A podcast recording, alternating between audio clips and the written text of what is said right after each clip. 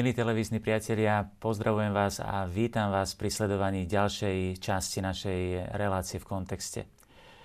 Progresisti versus konzervatívci. Viaceré denníky na Slovensku prebrali od jednej z tlačových agentúr v súvislosti so Svetovou synodou biskupov takýto komentár. Citujem. Konzervatívnejší z radou duchovných trvajú na neporušiteľnosti manželstva kým tí pokrokovejší sa snažia o milosrdnejší prístup. Už od čias druhého Vatikánskeho koncilu sa v publicistike, ale aj v cirkevných diskusiách začalo používať takéto rozdelenie, ak nedoslova protirečenie, medzi tzv. konzervatívcami a progresistami. Niekde sa pre konzervatívcov používa aj výraz tradicionalisti a pre progresistov zase uh, uh, liberáli, alebo niekedy sa preberá aj také politické rozdelenie alebo politická terminológia, napríklad v Taliansku, tá církevná ľavica, e, to by boli progresisti a církevná pravica, teda konzervatívci. Je správne používať takéto rozdelenie, takúto terminológiu pre správne pochopenie povahy církvy? Dnešnej časti našej televíznej relácie v kontexte by sme chceli poukázať na problematickosť takejto terminológie, ktorá je podľa politických kategórií a nie podľa kategórií uh, viery. Mnohí sa dokonca snažia aj pápeža definovať a zaradiť ho medzi progresistov, iní protestujú, snažia sa ukázať, že aj pápež je predsa len konzervatívny. Pápež František sám poukazuje na problematickosť takýchto pohľadov, ktoré nie sú pohľadmi podľa kategórií viery. Na záver minuloročnej synody biskupov počas stredajšej audiencie pápež František práve poukázal na túto problematickosť. Povedal, často bol pohľad médií prezentovaný tak trochu spôsobom prehľadu športových či politických správ. Povedal to vlastne po skončení minuloročnej mimoriadnej synody. Často sa hovorilo o dvoch táboroch, za a proti. O konzervatívcoch a pokrokových a tak ďalej. Synoda je chránený priestor, mm, poznamenal papež František. Aby Duch Svety mohol konať, nebol to stred medzi jednotlivými tábormi, tak ako v parlamente. A v parlamente je to legitímne, povedal papež František, ale vzájomné konfrontovanie sa medzi biskupmi je správny pohľad na, na synodu. Položme si teda otázku, eh, milí priatelia, katolík, katolický kňaz či biskup, alebo dokonca aj pápež má byť konzervatívny alebo progresívny? Má byť tradicionalistický alebo liberálny? Aj na tieto otázky sa pokúsime odpovedať dnešnej relácii v kontexte.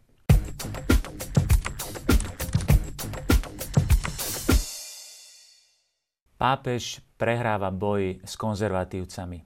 Áno, milí priatelia, aj takéto titulky sme mohli čítať na stránkach našich novín v období po e, ukončení Svetovej synody biskupov. Táto synoda je hodnotená tak, že skončila sa remízou medzi konzervatívcami a liberálmi. Zneli ďalšie slova v rozličných článkoch, ktoré sme čítali v médiách.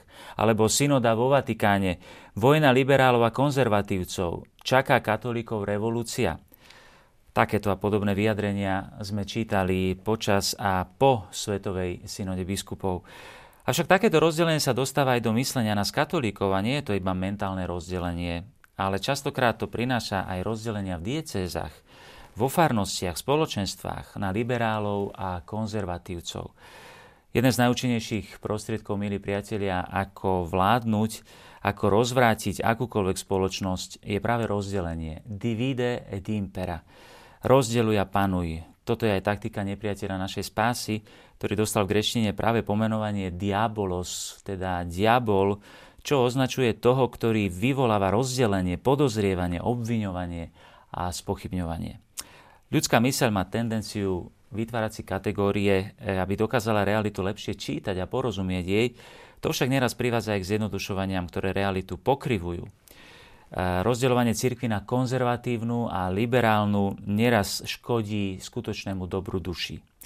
Odhalenie tohto osídla môže nám všetkým napomôcť k dialogu a vnútrocirkevnej svornosti, ktoré sú dnes ohrozované ostrými rozdeleniami a vzájomnými polemikami, ktoré metú cirkevný život a mysle veriacich a prekážajú skutočnému dobru duši a vytvárajú aj antisvedectvo pre tento svet. Samozrejme, nemožno poprieť, že tieto dve pomenovania naznačujú určité tendencie jednotlivcov i skupín v cirkvi, i v svetskej spoločnosti, pretože sa cítia byť náklonní buď zachovať tradičné hodnoty, to je prípad tzv. konzervativistov, alebo naopak prinášať reformy, zmeny, pokrok, to je e, prípad tzv. progresistov alebo pokrokárov, by sme to mohli povedať po slovensky. V normálnom živote sme otvorení pre obidve tendencie. Každý človek má tendenciu niečo zachovávať, má svoje spôsoby konania, myslenia, výchovy hodnoty, morálky, ale e, zároveň sa otvára budúcnosti, zmene, pokroku, projektuje sa do budúcnosti. V cirkvi sú prirodzene podobné dve tendencie. Cirkev niečo zachováva, ale otvára sa i novým výzvam, novým situáciám a podobne. A je to súčasťou veľkej cirkevnej tradície, e, v ktorej sa prijíma to, čo sa potom odovzdáva. A odovzdáva sa to, čo sa prijalo podľa slávnych vyjadrení svätého Pavla ja som prijal od pána to, čo som vám aj odovzdal v súvislosti s Eucharistiou alebo v súvislosti s veľkonočným tajomstvom. Svetý Pavol v prvom liste Korintianom hovorí, odovzdal som vám v prvom rade to, čo som aj ja sám prijal. To slovo odovzdať e, sa po latinsky povie práve tradere a odovzdanie sa potom povie ako substantívum tradício. A práve z tohto pochádza aj naše slovo tradícia. Teda život cirkvi je ustavičné príjmanie a odozdávanie. Je to ako dýchanie živého organizmu. A tým dýchom je Duch Svetý, ako sa milo pomýlilo raz jedno dieťa na eh, detskej svetej omši, keď som sa ich pýtal na Ducha Svetého a ono, ono odpovedalo, že to je dých svetý. Myslím, že sa až tak veľmi nepomýlilo. Práve toto dýchanie Ducha Svetého uh, obnáša na jednej strane nádych, ale aj výdych. Uh, tým nádychom je práve uh, príjmanie tradície církvy a tým výdychom ako keby to odozdávanie. Pre dýchanie je potrebný nádych i výdych. Pre srdcový rytmus je dôležitý systolický i diastolický tlak, teda tlak, keď srdce tlačí krv do organizmu i keď srdce nasáva neok- neokysličenú krv. Ktorý aspekt dýchania či srdcového rytmu je dôležitejší? Absurdná otázka, povedali by sme si. Sú potrebné oba, oba sú súčasťou živého organizmu. Sú to akoby dva aspekty živej tradície církvy. Autentický život cirkvi prináša staré i nové, konzervatívne i progresívne, tradíciu i ústavičnú reformu. E, aj sám Ježiš e, samozrejme e, hovorí a často opakuje, sa ukazuje ako novátor, ktorý prišiel naplniť starý zákon. Starým bolo povedané, ale ja vám hovorím, čiže ukazuje sa ako ten, ktorý priniesol niečo úplne nové ja vám nové prikázanie dávam. Ale na druhej strane sa ukazuje ako tradicionalista, konzervatívec, keď hovorí, nemyslíte si, že som prišiel zrušiť zákon alebo prorokov, neprišiel som ich zrušiť, ale naplniť veru, hovorím vám, kým sa nepomine nebo a zem, nepomine sa ani jediné písmeno, ani jediná čiarka zo zákona, kým sa všetko nesplní. Kto by teda zrušil jediné z týchto prikázaní, hoci je najmenšie a tak by učil ľudí, bude v nebeskom kráľovstve najmenší ale kto ich zachová a tak bude aj učiť, ten bude v nebeskom kráľovstve veľký. A tak Ježiš poukazuje na to, že v cirkevnom živote je potrebné dosiahnuť e, tú správnu harmóniu a rovnováhu medzi týmito dvomi aspektami, týmito dvoma tendenciami. Preto sa každý zákonník, hovorí Ježiš, ktorý sa stal učeníkom Nebeského kráľovstva, podobá hospodárovi, ktorý vynáša zo svojej pokladnice veci nové i staré. Je pozoruhodné, ako boli svetí zároveň konzervatívnymi a vernými tradícií a na druhej strane zároveň vedeli byť novatorskými a prinášali do cirkvy ústavičnú reformu. Milí priatelia, konzervatívny aspekt e, nášho cirkevného života musí ústavične dýchať, e, tak, poved, tak povediac nasávať, prijímať poklad viery, ktorý Ježiš zveril svojej cirkvi. To je ten aspekt zachovania, stráženia. Je zaujímavé, že aj samotné slovo e, biskup po, greci, po grecky episkopos znamená doslova dozorca, inšpektor, kontrolór, teda je to strážca. E, pán Ježiš používa v jednom podobenstve aj obraz strážnej veže vo Vinici, e, ako vidíme aj na obrázku. Církev musí ústavične chrániť to, čo jej bolo zverené ako nemeniteľná pravda, ktorou je Kristus, ktorý je ten istý včera, dnes i na veky. A progresívny aspekt nášho cirkevného života musí ustavične potom vydychovať tlačiť e, tú e, okysličenú krv, keby sme chceli zostať verní našim obrazom a symbolom, odovzdávať tento poklad viery. Je to aspekt reformný, ktorý hľadá stále nové formy, nový slovník, číta znamenia čias, je pozorný k človeku, k jeho situácii, k jeho utrpeniu, k jeho biedam, ku kontextu, v ktorom žije, v ktorom myslí, v ktorom cíti, aby tento poklad viery mohol byť účinne odozdávaný druhým, aby zasiahol srdcia. A to je práve aspekt tvorivosti, ústavičnej novosti a mladosti cirkvi.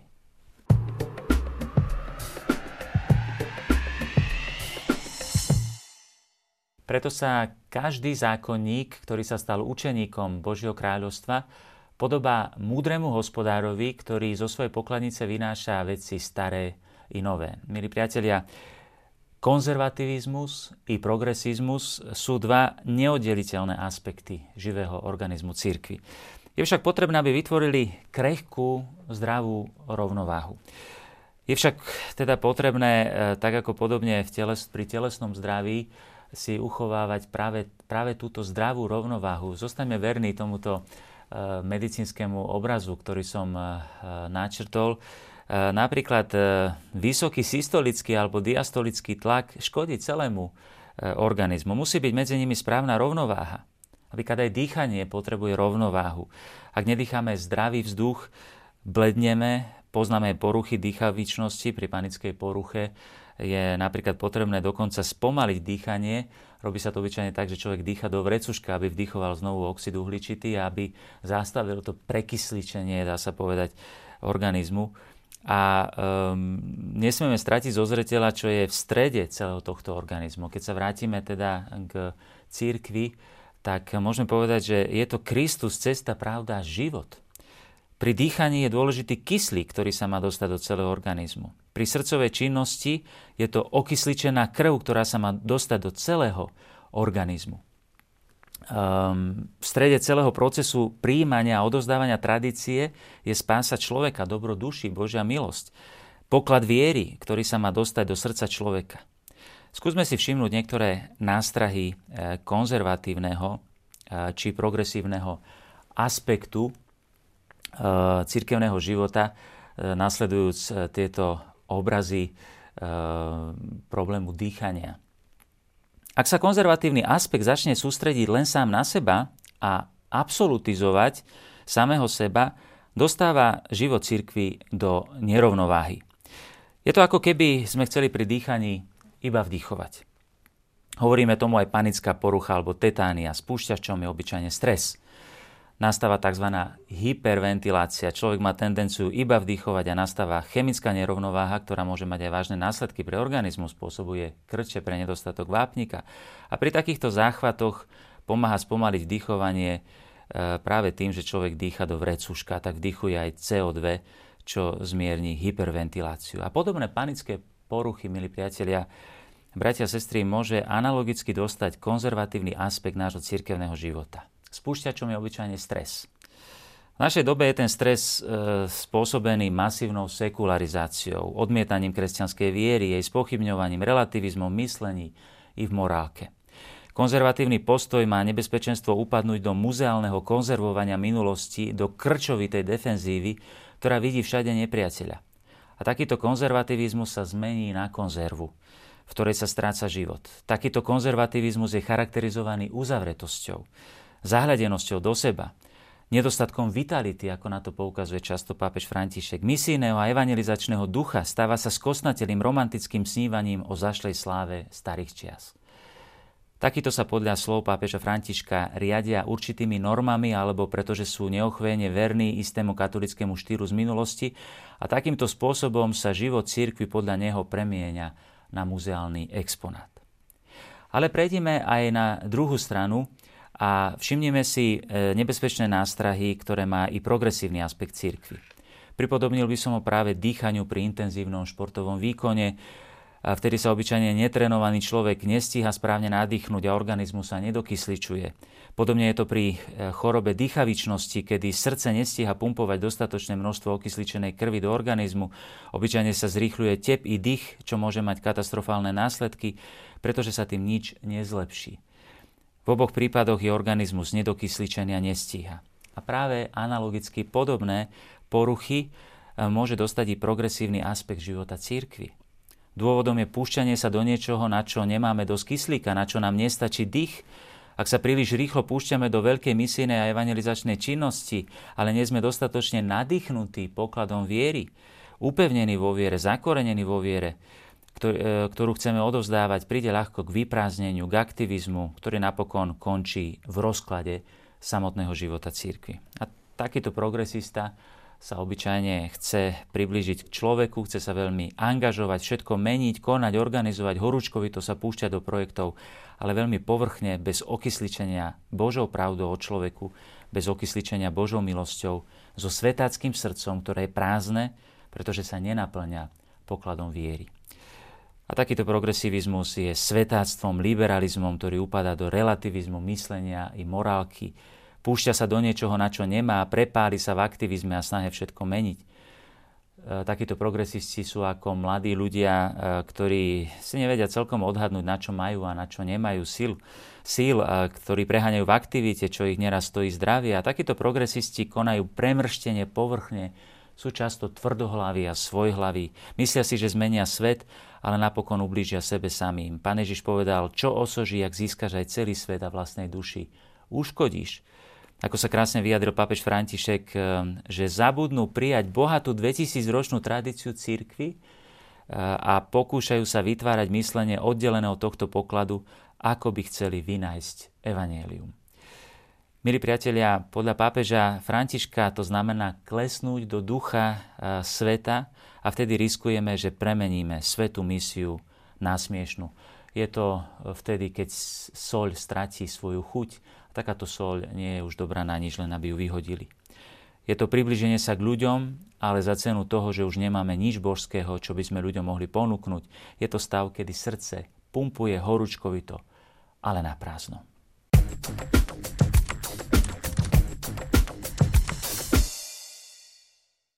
Milí priatelia, konzervatívci a liberáli, progresisti a tradicionalisti. V dejinách cirkvi vidíme, ako sa tieto dva prvky, tieto dva aspekty v cirkvi ústavične prelinajú a tvoria živý organizmus cirkvi, tlkot jej srdca. Veľký pápež druhého Vatikánskeho koncilu, pápež Pavol VI, ktorý bol nedávno blahorečený, um, a ktorého často cituje aj pápež František v strhujúcej reči na, pri ukončení druhého Vatikánskeho koncilu, pripomenul cieľ koncilu, ktorý bol predtým naznačený aj svetým pápežom Jánom 23., ktorý tento koncil zvolal.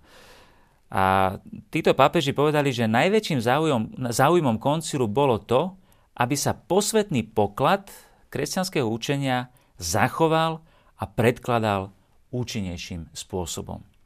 Teda naznačuje v jednote oba tieto aspekty, ktoré analizujeme. Konzervatívny, teda zachovať posvetný poklad a progresívny predkladať tento poklad účinnejším, moderným spôsobom.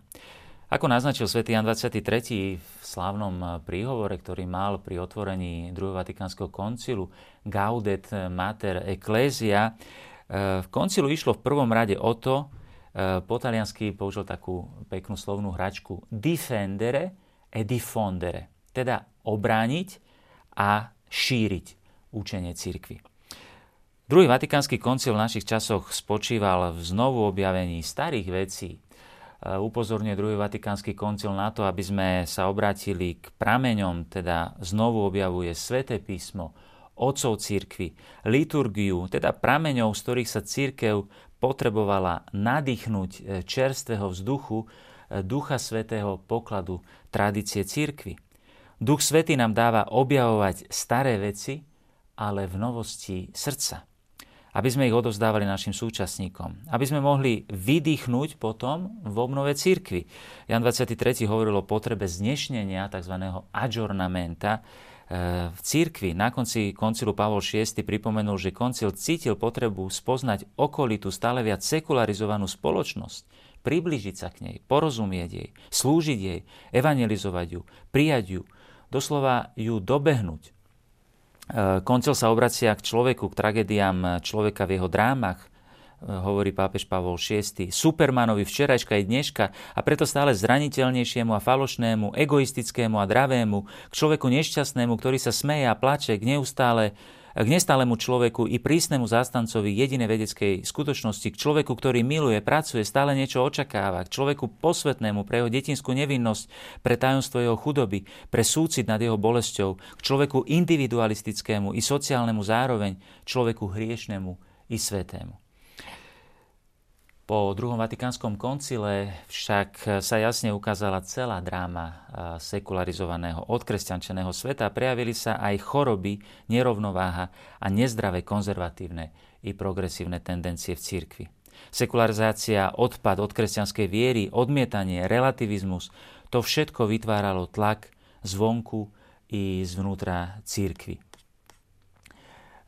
V Koncil sa začal, najmä pod vplyvom mediálneho podania, interpretovať aj ako progres, e, progresistický koncil, teda liberálny koncil, ktorý otvára už konečne tie zatuchnuté e, štruktúry církvy a teda už v podstate je všetko dovolené.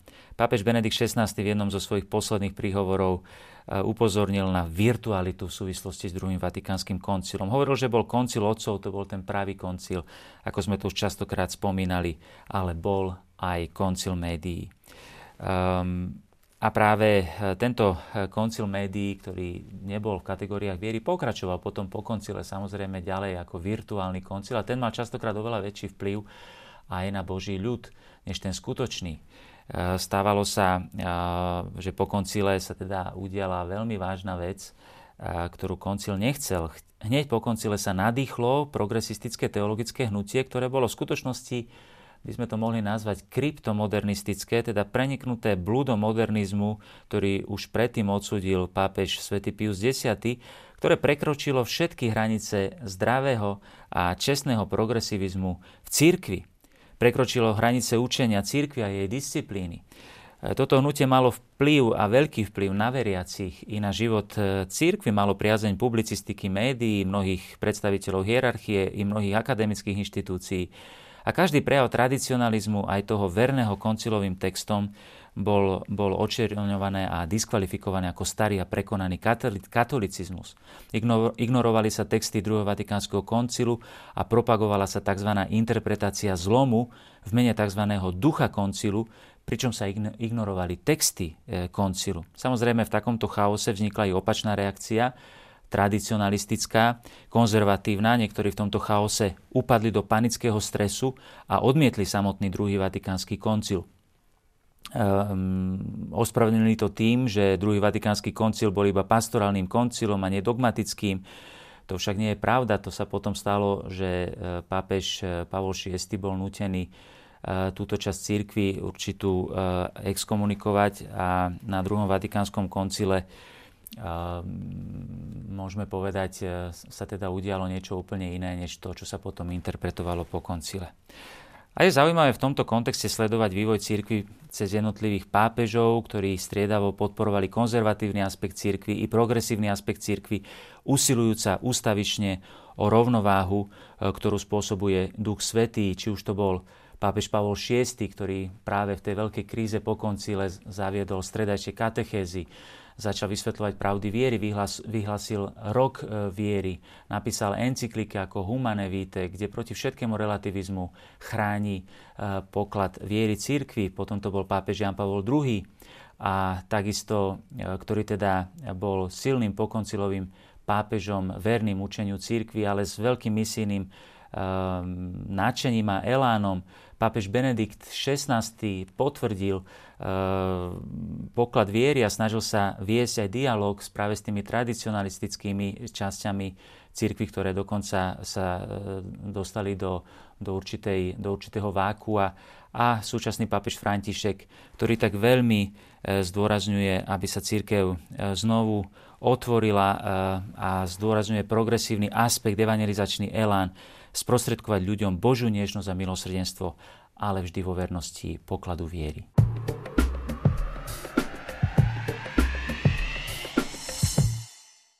Milí priatelia, istého oratorianského kniaza z rímskeho oratória v Ríme sa raz e, novinár opýtal, či sa cíti byť konzervatívny alebo progresívny kňaz. On sa na ňo začudovane pozrel a povedal mu, ja som Kristov kňaz.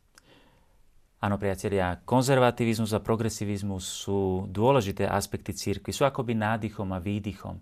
A my potrebujeme ustavične hľadať tú správnu rovnováhu medzi konzervatívnym nádychom počúvania vernosti, pokladu viery a progresívnym výdychom kreatívnej evangelizácie v citlivosti voči človeku a jeho situácii. V cirkvi sa žiaľ objavujú pod vplyvom svetáctva i nezdravé konzervatívne a progresistické tendencie, ktoré strácajú čerstvosť Ducha Svetého. Potrebujeme ústavične hľadať rovnováhu, a v ktorej teda poslanie cirkvi nestráca svoju účinnosť a aby cirkev skutočne mohla podávať tomuto svetu liek milosrdenstva, ako to potvrdila aj synoda biskupov o rodine. A nie iba akési, dovolte mi ďalší symbol z medicíny, akési prázdne placebo dobrého pocitu. Teším sa, že ste so mnou zostali pri sledovaní našej relácie.